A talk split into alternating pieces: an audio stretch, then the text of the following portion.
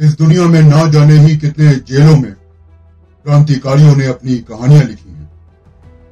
मेरा मानना है कि हर देश की दीवारें उन क्रांतिकारियों के बलिदान की गवाह हैं। मैं भी एक क्रांतिकारी था। एक क्रांतिकारी जो अपने देश के लिए लड़ना चाहता था। और मुझे इस दुनिया ने नवाजा एक ताना शाह की उपाधि से। जी हाँ एक क्रूर तानाशाह। मैं हूँ एडोल्फ हिटलर एक क्रूर तानाशाह।